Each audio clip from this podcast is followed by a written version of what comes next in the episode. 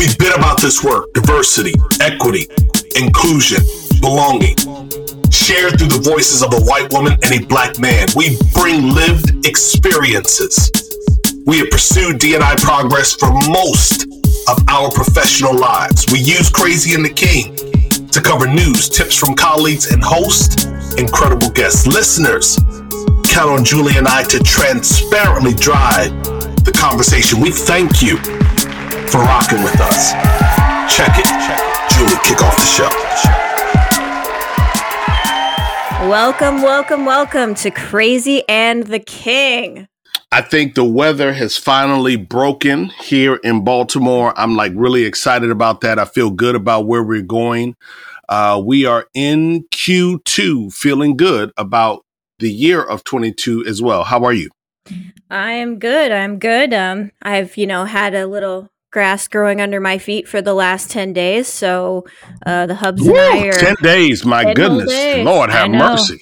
I, I mean, I, 10 whole, what is the world to do when a person has to sit tight? And you know what? Tell me something. So even though you've been back and forth now a couple of times, every time you go, do you get a stamp in your passport book?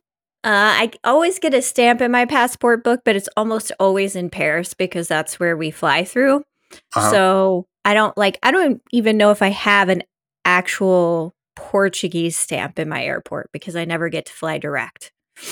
Oh, okay, got it. So it's not as if you can walk up to one of the agents, just kind of ask them to put one in, just you know, to kind of like mark the country. Trust me. We, it, I, I, mean, we don't want to. we don't want to cause a ruckus. We're not, we're not trying to get anybody detained. Any extra? You already got bricks over there in Portugal that have yeah. your name on them we're not trying to have you recognized and referenced by border agents and other internal uh you know agencies right? Yeah let me get that eu passport before i muck up my us passport too bad. I got uh, that so i was thinking of something this morning because this trip is actually a little bit different. Um, so we're headed over for three weeks. Chad and Cheese is doing an awesome show with House of HR in Brussels. Um, but we're at first going to see our oldest in Budapest this week, and I'm taking uh, my mama this time to oh. Europe uh, for 10, 10 days.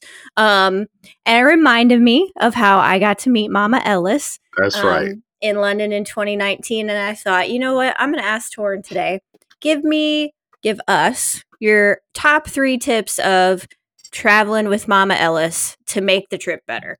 Okay, trip number one, make sure that she is comfortable on the plane. My mom has no problem flying. Um, but I will tell you, we were not like in first class or any of that. And so it was a pretty long flight for my mother. And I wanted to make sure that she was uh, most comfortable on the plane. That's number one. Number two, I wanted to make sure that um,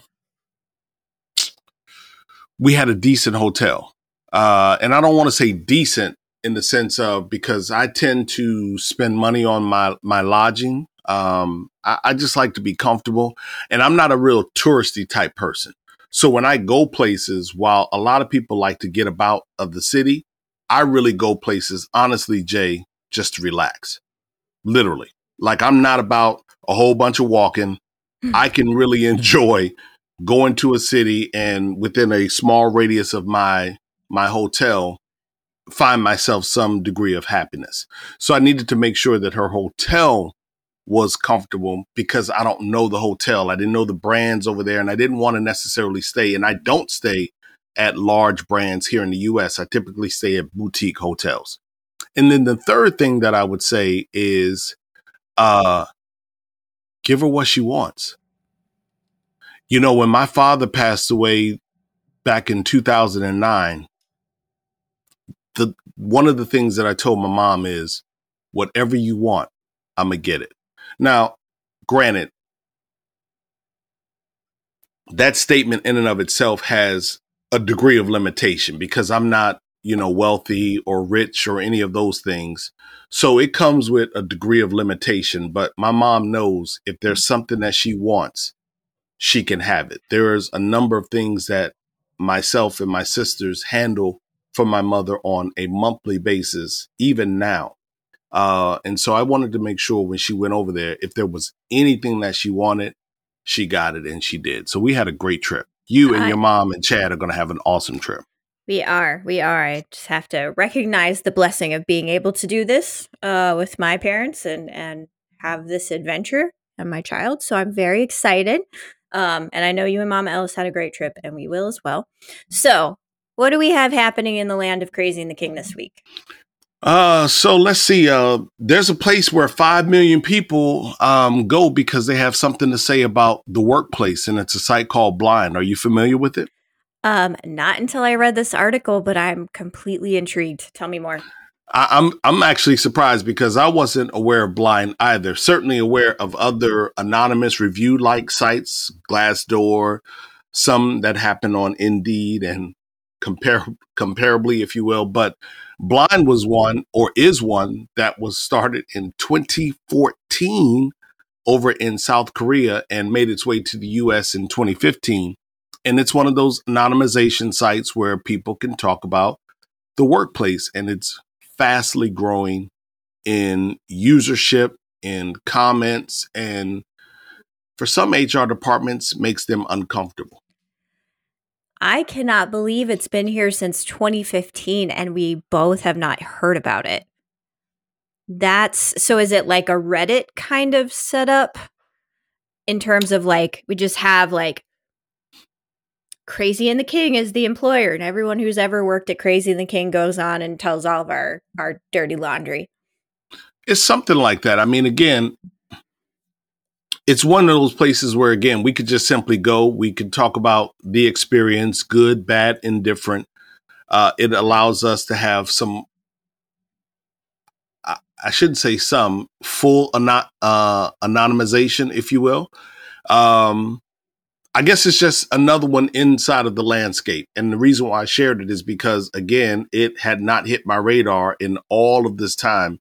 I literally was fully unaware of it. And I want to make sure other people are aware of it. Not because I'm encouraging people to go out and bash their employers, but I do want HR teams, I want TA teams, I want uh, EB teams, recruitment marketing teams. I want all of them to at least know there's another site out there that people are using. And if you are really committed to that employee engagement, that experience of your people, if you wonder what the candidate journey sounds like or could possibly look like, I want you to at least know that the resource is in the landscape.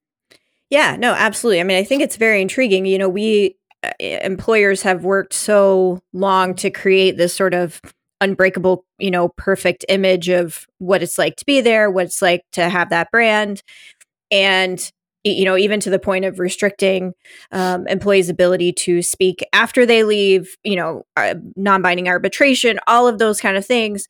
And when these sites come up, I always encourage HR teams to like look at them, dive deep into them, and take them with a completely open mind you can't, you know, I, I see like, oh, I think I know who that was, or I know this or this, and this is not true. And it's like, hey, maybe it's not true to you, but someone in your organization or who's left your organization has that perception. And at that point, the perception is the reality. So, what do you have to do to fix that perception to make sure that that perception doesn't happen again because it's it's damaging your ability to attract great new talent and frankly probably to keep the great talent that you already have in the door yeah you actually said something where people can read comments and i kind of think i know who that might be or i kind of think that it may have come from this department sort of thing. And you all listening you can't really see my antics and my movement on video but it talked about that in the story where organizations can they tend to semi mask IP addresses and other things to sort of allow people to feel like they're um, anonymous. But in all actuality, a lot of the internal metrics still allow people to um, to be uncovered, if you will. And and let me just say this to you: I'm not really all that opposed to let me think about this just for a second. I, I don't want to spend a lot of time on it, but I'm not opposed to anonymity if it's absolutely the only way you can get your comment out without retribution. Fair. If you feel like there's going to be some retali- retaliation, like I, I oppose uh, anonymity when people are afraid because I don't want people to be afraid. I want people to feel comfortable. But if you absolutely feel like your organization or the leader or someone is going to retaliate against you, I feel like it's fair game because the comment needs to be in the public square. Agree, agree. Great, uh, great site, great resource for us to check out. So, have you ever heard of uh, the phrase uh, "you're thirsty" or "thirst trapping"? Have you heard that before? I have, I have. I'm not sure what it has to do with us, but let's talk about it.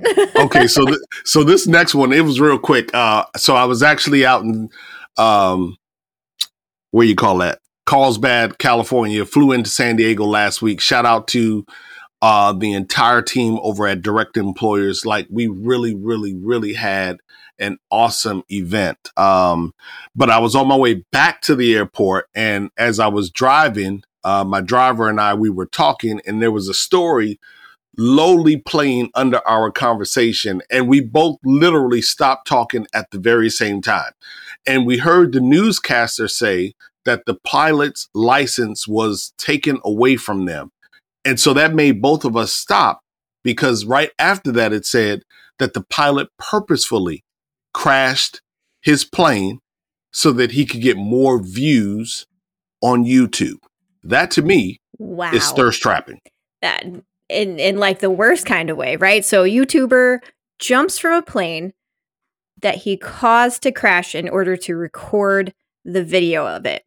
And I think the funniest part of this uh, little story that that you sent me is that he had cameras already positioned on the plane to so that you could get that live crash. So he's parachuting, there's camera, there's camera. Like, come on, dude. Like, if you don't want to get busted, don't put cameras on the plane.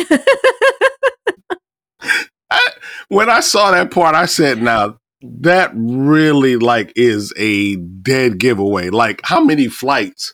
That and it could be a positive thing. Like he literally could have the the like a go cam. He literally could have the uh, camera's position and talk about the positiveness of flight. Show us different angles, you know, maybe a maneuver if you have to do this because you feel turbulence coming.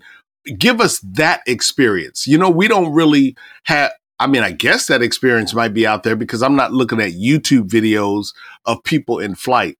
But yeah, that story was a little bit crazy. That's funny. Um, speaking of, at least three airlines are going to restore the flight privileges of people who acted a donkey during the last two years of the pandemic. How do you feel about that, especially considering you've been flying or you are certainly beginning to fly more? This time you're going to have mom on the flight. First of all, have you had any flights where a person has acted an ass on the flight? I have not. I have not. Neither, neither have I. Neither have I. I. Admittedly, neither have I. So, so how do you feel about that? How do you feel about the airline saying, "Hey, Torin, listen, you were rude to our flight attendants.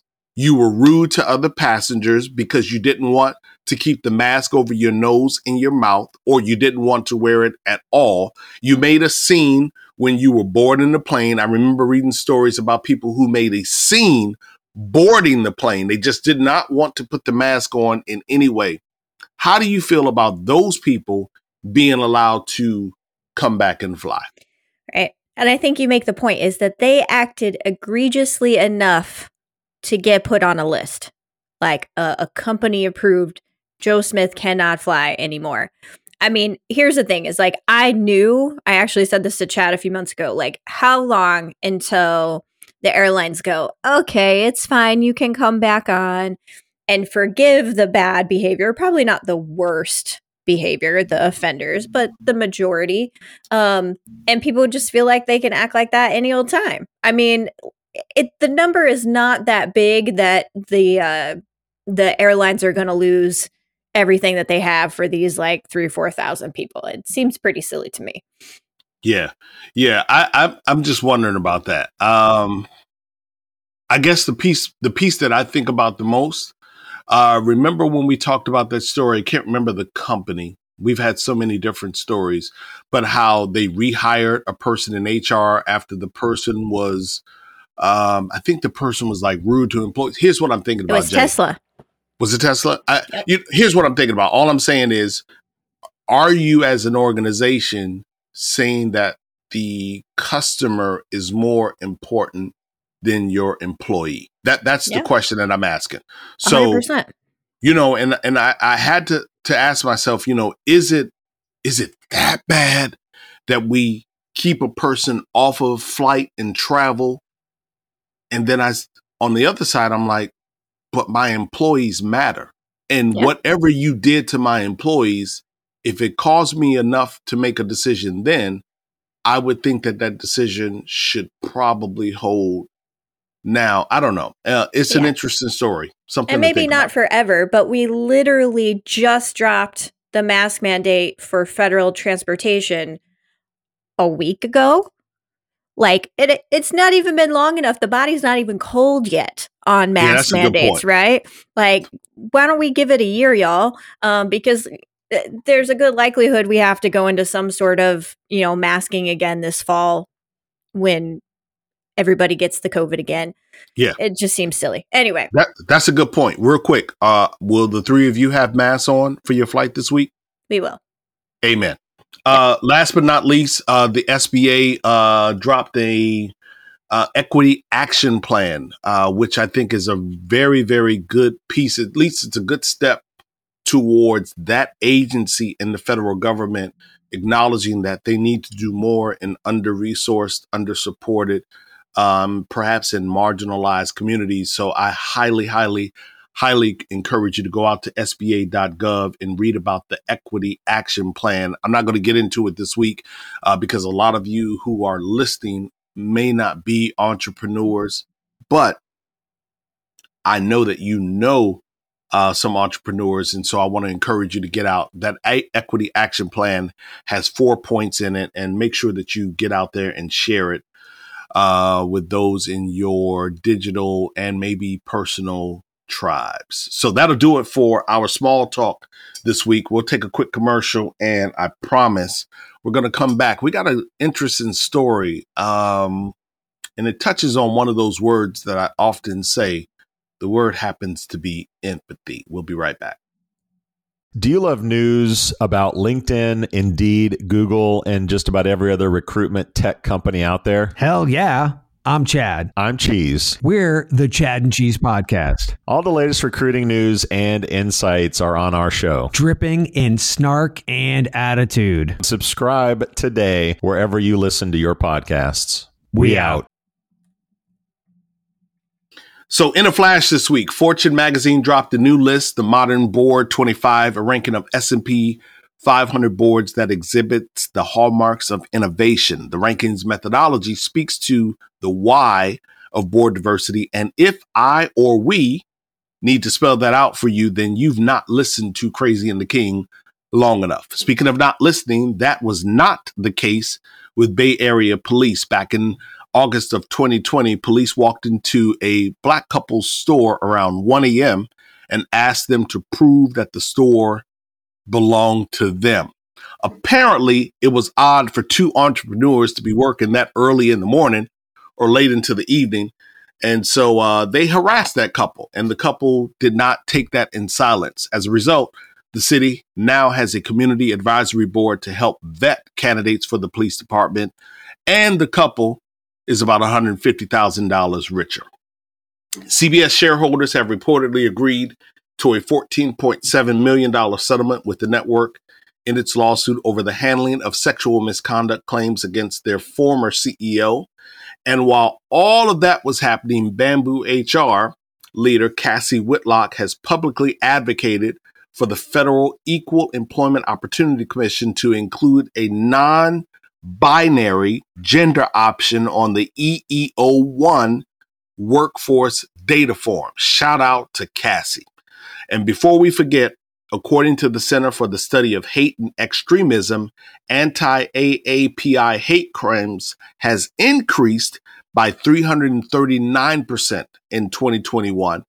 And if that hand on grandpa's hind parts is a little cold in Minnesota, it may be the hand of a robot. According to the New York Times, robots may soon be working in nursing homes in Minnesota, helping to fill a labor gap in that industry.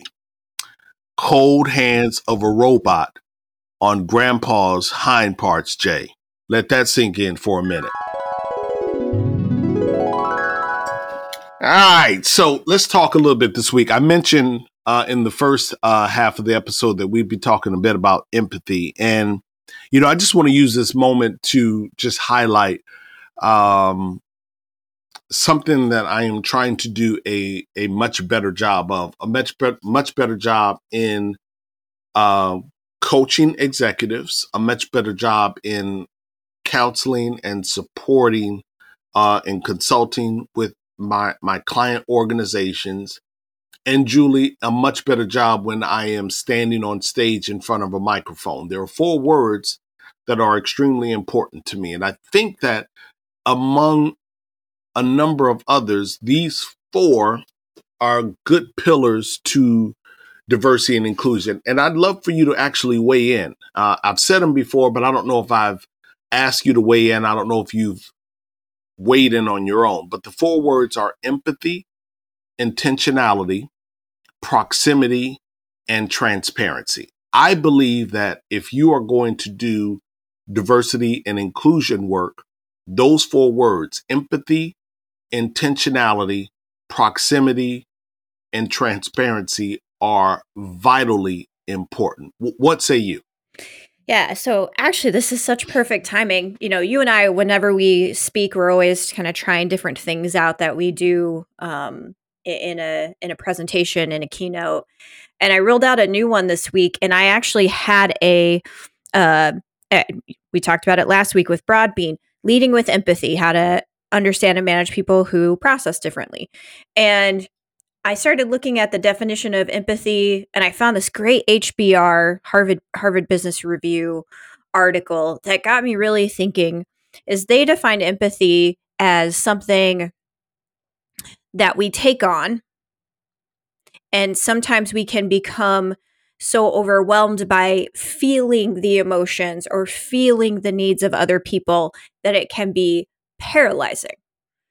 And I sort of had this aha moment of, you know what? I have seen myself as an ally, sometimes getting so bogged down in feeling overwhelmed in my empathy that it's frozen me. And what I did in the in the conversation last week with Broadbean is said, you know what, let's take that one step further, which you do with your intentionality, which is to take action. And that really is compassion. So when we can recognize some uh, another person's feelings and needs and instead of just staying there in that emotional state, we. And that's your intentionality. And that's really what I'm kind of calling compassion right now. And in my brain, it really goes back to that ally versus accomplice.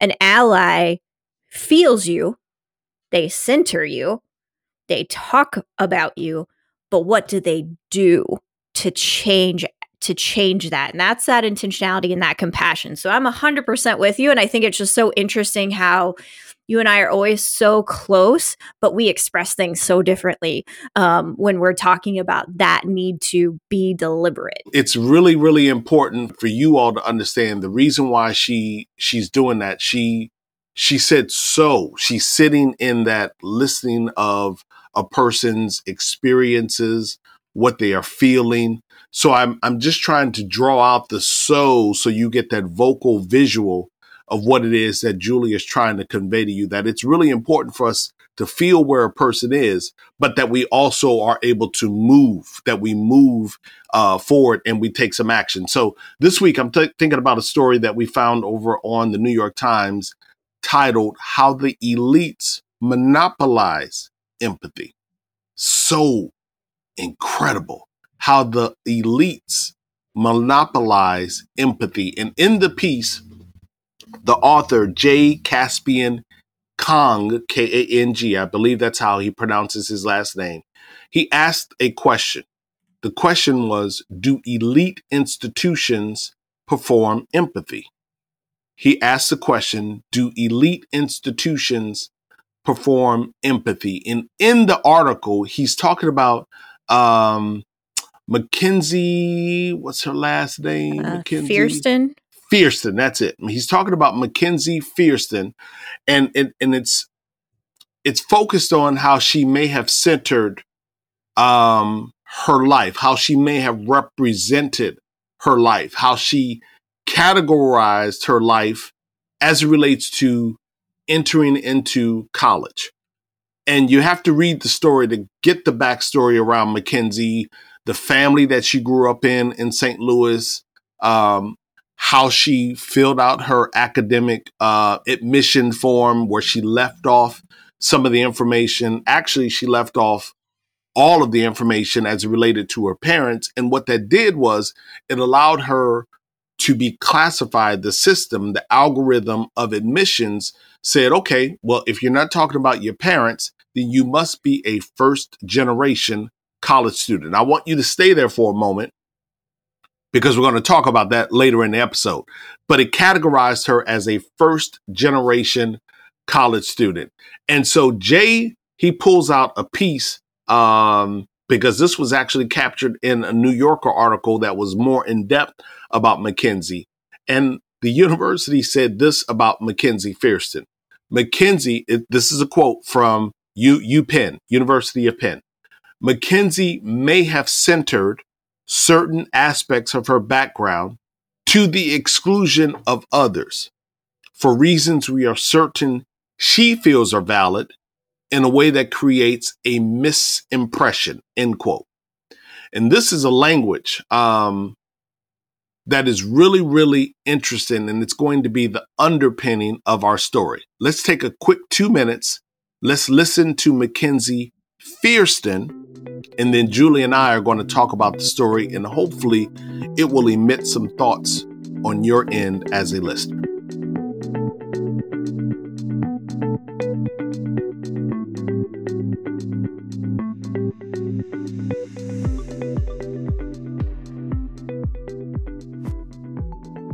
we have this idea of someone who causes harm as like the guy who leaps out from behind the bushes at, late at night, or they look a certain way because they're a person of color, they're low income, or whatever stereotypes media and the culture has created about people who cause harm, which are obviously not an accurate reflection of reality. Abuse and, and violence can happen across all income levels and races and professions.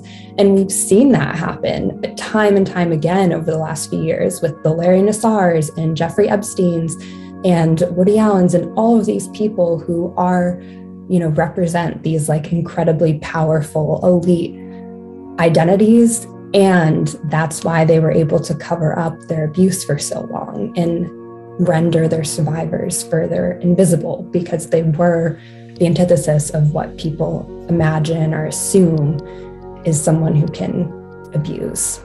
That's really the reason I want to tell my story, is because I do think it's emblematic of these societal notions of who can be abusive and who can cause harm. And we know at least cognitively as a culture, that that isn't true. Again, because we've had Me Too, we've had all of these moments of like reckoning with, oh my God, white, successful, like academically educated people can also cause harm, like mind blowing. And we've had to reckon with this. And still, there are people, and unfortunately, a lot of people who don't see that. And especially almost everyone who's been involved with this have also been white, highly educated professionals. Um, and I don't think that's a coincidence that these people are the ones who are having a hard time believing that this can happen by someone who looks like them. The truth really is something that cannot be changed. And I'm not going to let anyone tell me that it's different or try to manipulate it anymore.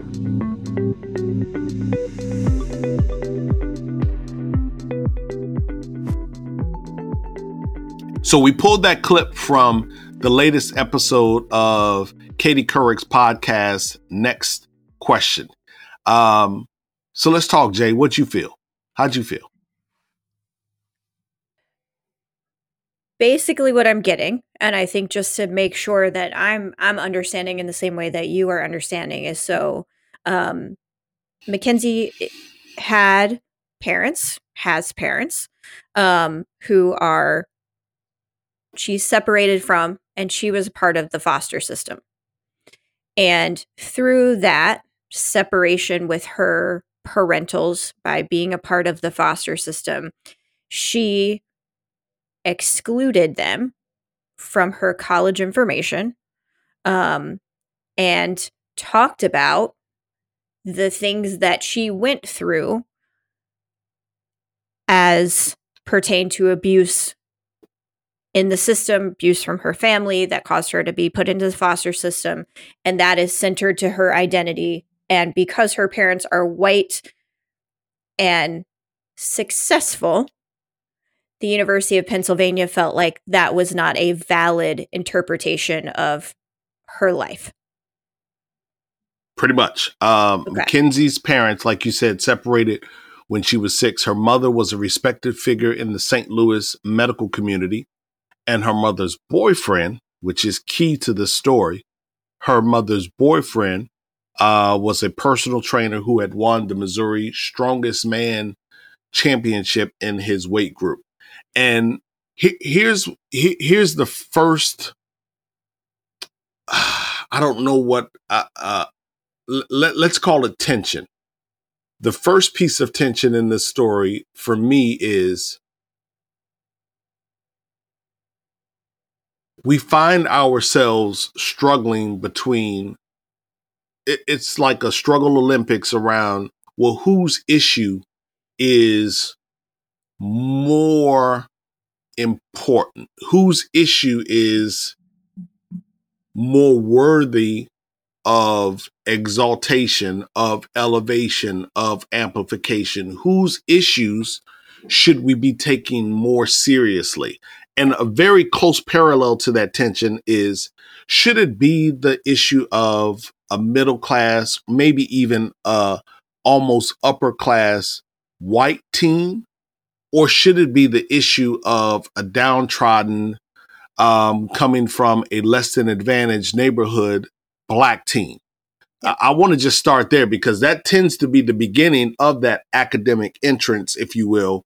They both have to be teenagers. And are we parading one issue over the other? D- did you get that yeah i mean and i think you know this is a, a tough conversation and we we actually have the same kind of argument for lack of a better word in the disability community all the time um you know my struggles as someone who has hidden disabilities who has mental health disabilities um has neurodiversity disabilities is much more discounted in the community than people who have physical disabilities now is mine as it, you know, where does the gradation happen? Yes, there are significantly more um, impactful disabilities than mine. Does it make mine not part of my story? Does it make it not valuable for me to be part of the community?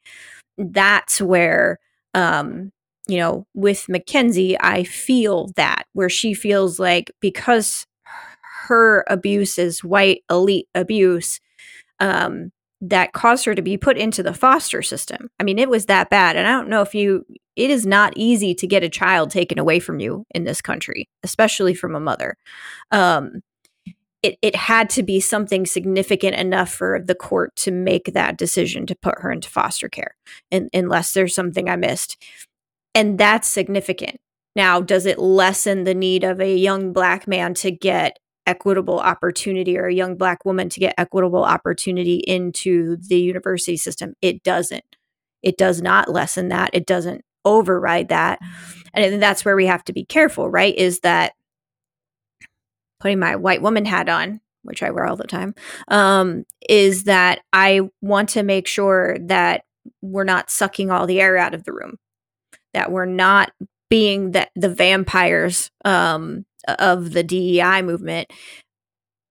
But we also have to figure out how we are all stronger and able to move together, and that I, you know, elite institutions like Penn don't get to discount someone's story story merely because they look like the people that are sitting in the room making the decisions um, and who have and have maintained the power structure for thousands of years. You know, I really appreciate you inserting the example of your own personal walk, your own personal journey, how it is uh, purported in the disability community when people think about you, how you describe yourself, what it is that you are going through. Clearly, Jay, clearly, clearly, clearly, we look at um, we look at people who have a physical disability they have mobility issues they have access issues you know and and and i'm, I'm guilty i'm guilty i look at you and i'll say I mean, okay, well, how hard does Julie have it when I think about this person who might be in a wheelchair, or how hard do I have it when I think about a person who may have uh, palsy, if you will? I, I do. I find myself battling back and forth and not trying to be um, in a state of pity for them because I've even had to check myself on that, uh, uh, you know, through recent conversations. Like, I just don't know sometimes how to show that I care. Mm-hmm. I, I mm-hmm. don't know. I'll give you an example. Walking through the airport a couple of weeks ago, I, we're we're we're we're deplaning. The woman in front of me, and, and we had a slight gradation in um the the floor. It was going down, but she's in her wheelchair She's got a small carry on in the the middle of the legs of the wheelchair so she's guiding it with her legs if you will and the the bag has wheels on it so every once in a while the bag would get away from her she'd have to hurry up and catch up with the wheelchair catch it with her feet and kind of re-guide herself and i walked up behind her now this is not moving extremely fast but i walked up behind her and i said would you would you appreciate would you want any assistance? And she said, No, I got it.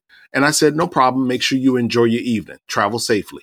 And then I walked beyond her. But as I moved beyond her, Jay, I said to myself, Was that offensive? Does she get tired of people asking if she needs help? And, and then the, the, the other thought of me, Jay, was do they not have sort of a contraption, a hook that could go on the back of the bat, uh, the wheelchair? To I, I, just went through all of these thoughts as I'm walking down the ramp towards baggage claim to get to my vehicle and, and keep moving. So you raise a very, very good point. But when it comes to the story, it really is around, you know, people who are white and others that want to be allies. How do they hear and participate in these conversations? Without centering themselves more than necessary, if you will. And one quick point that I want to raise in the story that I thought was really interesting back in 2003, there was a ruling regarding race conscious admissions at the University of Michigan Law School. And the Supreme Court narrowly upheld affirmative action, but wrote that the practice should not continue indefinitely. And so it was then that universities began looking for other ways, Julie, to encourage diversity. And this is where that first generation fra- uh, phrase comes in. Now, I don't know this to be the launch of first generation, but I found this to be interesting.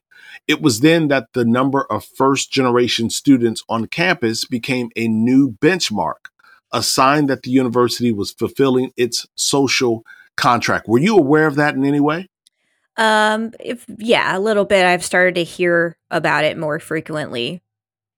So you, for me, it was it was interesting. And so, in short, basically, there are um, a number of generations, a number of algorithms that universities, academic institutions use to qualify a person as first generation. Here's the other tension. So, why does first generation have to fall under diversity and inclusion. Yeah, I, mean, I, I don't know that as being. You, I just don't know that just because I was the first person to come from I'm sorry, the first person to enter college. I could be coming from, l- let me, let me not put anything around it. I just found it interesting that first generation fell under the moniker, the domain of diversity and inclusion. Yeah, I mean, I think again, it's it's a really interesting question because we do have massive in, income inequality in this country, and it's and it's not solely related to diversity being underrepresented, any anything like that. Um, so, first generation, it at the front makes sense to me um, because it is that movement between the the lower class and you know, at least a strong middle class, which we are lacking in this country. And then I'm also going to make an assumption that when people think a lot of times about first generation college students, they think about immigrants. Um, and so instead of saying, hey, are you of a different represent or a different uh, race or ethnicity group, if you say if we can figure out that you're first generation that's a way we can get around that race conscious ruling and say well it's not really because they're black brown whatever. It's because they're just the first generation college students in their family. It's a it's a different approach that i don't necessarily dislike um, and think that there might also be some opportunity for um, underrepresented poor white people to also be in that group. And I think that's a great place for us to end it because when we think about the dimensions of diversity, you can think about, as you said, the uh, inequality, um, income status, or uh, wealth or lack thereof, if you will. And I don't mean wealth as in wealthy, just a person's wealth in accumulation of resources, if you will. That is a perfect place for us to end it. And, you know, when we end it under you know that tent, that flag, that kite, if you will. Uh, I think it's it's valuable that it is one of the metrics that are used to say, are we doing a good enough job of allowing our student body of our workplace, if you will, to represent a number of different uh, individuals. Listen, fascinating conversation. I appreciate you, Jay. Uh, if any of you are interested in learning more uh, of the backstory of Mackenzie Fierceton, her parents, UPenn. We didn't even talk about the Rhodes Scholarship piece, the article and interviews that she did. Uh, if you are interested in getting a bit more context around that, we encourage you to read the articles referenced in the show notes. And you can also follow Mackenzie on uh, Twitter. It's Mackenzie Fierceton. Uh, she's at M Fierceton. That's M as in Mary, F I E R C E T is in Tango O O N M Fierceton. Uh, I like her her Twitter handle. It says "Believe survivors." She's refusing to be silenced. We'll be right back with her voice. You've got questions. We've got answers. Business leadership, ownership, and sales can be challenging. Tune into the Accelerate Your Business Growth podcast to learn from the world's experts. Join me, your host, Diane Helbig as I chat with people who have expertise in various areas of business. You'll enjoy the lively conversations that are focused on providing you with the ideas, tips, and suggestions you need to realize greater success. Get what you need for your business when you need it from the people who have the answers. Accelerate Your Business Growth is part of the Evergreen Podcast Network and is available on Apple, Spotify, or wherever you listen to your favorite podcast. Right, welcome back. Loving, loving, loving our Her Voice segment. And thank you so much to the amazing sponsors that make it happen. And why do we ha- and why do we have her voice? What are we doing there? Uh, we are amplifying women making moves all around the world. That's right. And this week we're going to talk about uh, a different type of return policy. Shout out to Allyson Felix's shoe brand, Saysh, S A Y S H. I think that's how you say it. If your shoe size changes, that's a tongue twister. If your shoe size changes during pregnancy, you can exchange your sneakers for a new pair. Allyson Felix is a track star, and her brand says, in a tongue in cheek type of way, it refers to the maternity return policy as intentionally sexist. I love it. And, and here's a fun fact. Um, to compliment Allyson Felix since she ran track. You know, last week was the Boston Marathon, and for the first 76 years of the Boston Marathon, women were not allowed to run. Roberta Gibb was the first woman to run the full Boston Marathon back in 1966. And then we have Kumu named COO Rose Bentley to the president and CEO role. And 26 year old Harvard University dropout Eva Shang has raised 400 milli in just six months for her firm Legalist. Legalist uses artificial intelligence to invest in private debt, which is a hot market populated mostly by men with Wall Street pedigrees. I'm interested in that. And finally, Estee Lauder's head of human resources for global corporate functions, Christina Schelling, will join Verizon as a senior VP of talent and diversity. Hey, I was talking about you last week. I said Julie, she purposefully looks at the her voice segment to see which which last names she can read, and, the, and those those are the ones that she picks out. She's like, "Torin, you are not getting me anymore." Uh, our quote for the week is: "In a rapidly changing business climate, innovation at the board level and the high performance that comes with it can be predicted based on who is in the room." That was said by Fortune writer Aman Kidwai. Awesome. So, quick mentions this week join All Wheels Up, who we've had on the show before, um, for their first virtual nationwide golf fundraiser, an ace for accessible air travel. This month long golf event can take place anytime and at any golf course of your choosing during the month of May. And it's an opportunity for our support for the supporters of All Wheels Up of all ages and skill levels to come together to achieve one common mission accessible air travel. So, Torin and I are challenging you to play, um, to help fundraise, and to have a lot of fun. All proceeds will go to uh, raising money and to conduct research for wheelchair spots on airplanes. You can check and learn more at allwheelsup.org. Love that, love that. And my name drop this week goes out to Todd Corley, who we have talked about on this show.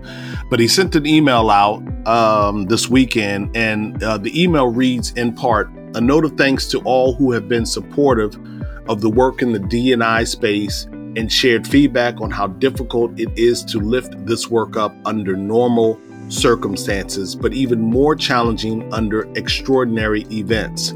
And this week, um, or shall I say for this month maybe, uh, on Netflix, White Hot The Rise and Fall of Abercrombie and Fitch has been number one. And the movie is based on Todd Corley's book, The Fitch Path, F I T C H path. The book actually came out in 2015. Todd is a shining light. And once I connected with that brother uh, several years ago, we've communicated back and forth on a fairly consistent basis. Whenever I ask him to participate, to show up, whether it be in my cohort, to come speak at some event that I'm doing, to do something. He has always been there. Todd is incredible. If you get some time, get out on Netflix and watch White Hot, White Hot, The Rise and Fall of Abercrombie and Fitch. And I close reminding each and every one of you to share the power with your digital tribe and to find your voice, be a better human. Let's create better culture, better teams, and better workplaces. For now, Jay and I, no grass under our feet, are ghost. See ya.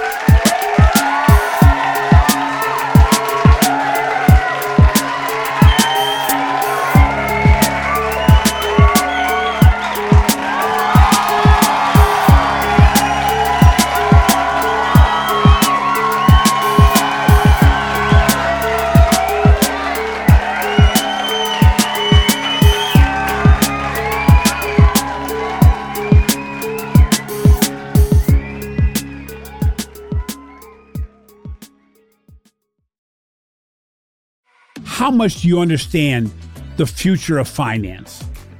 I'm Jim Marous, a top 10 banking influencer and host of the podcast Banking Transformed, where we dive deeply into the rapidly evolving world of banking and financial technology. Join me as I interview industry experts, thought leaders, and innovators as they unravel the latest banking trends, disruptions, and game changing technologies reshaping the world of finance.